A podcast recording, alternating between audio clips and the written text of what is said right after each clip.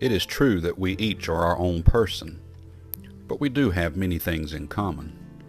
We have humanity in common. We have the structure of our bodies in common. And when we look at families, siblings, they have the same parents in common in most situations.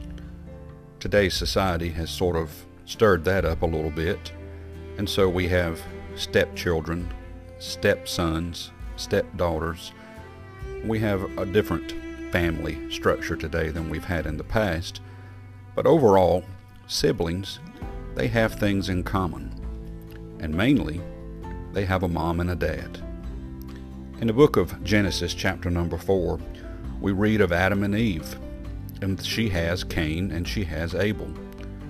And they grew up under the same leadership in the home, the same influence.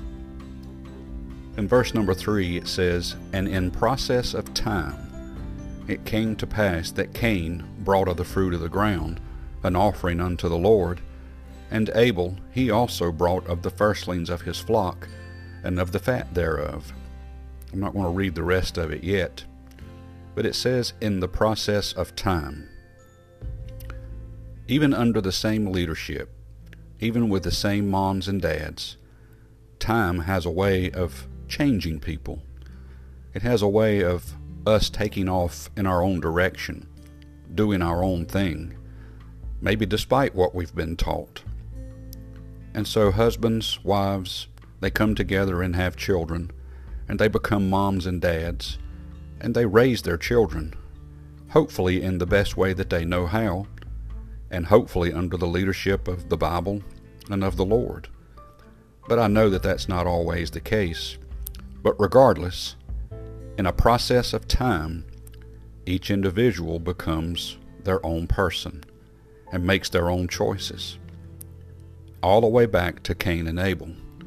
It says in the last of verse 4 And the Lord had respect unto Abel and to his offering, but unto Cain and to his offering he had not respect.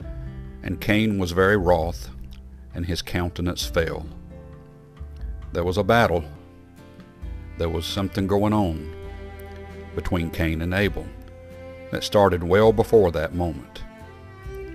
Children, come up under the leadership of your parents Listen to what they have to say. And parents, do the best you can. It says to train up a child in the way it should go, and when he is old, he will not depart from it. That is the case in many ways, but not all the time.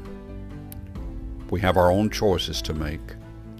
Let's make them according to the ways of the Lord and not into the ways of this world. May God bless you and have a wonderful day.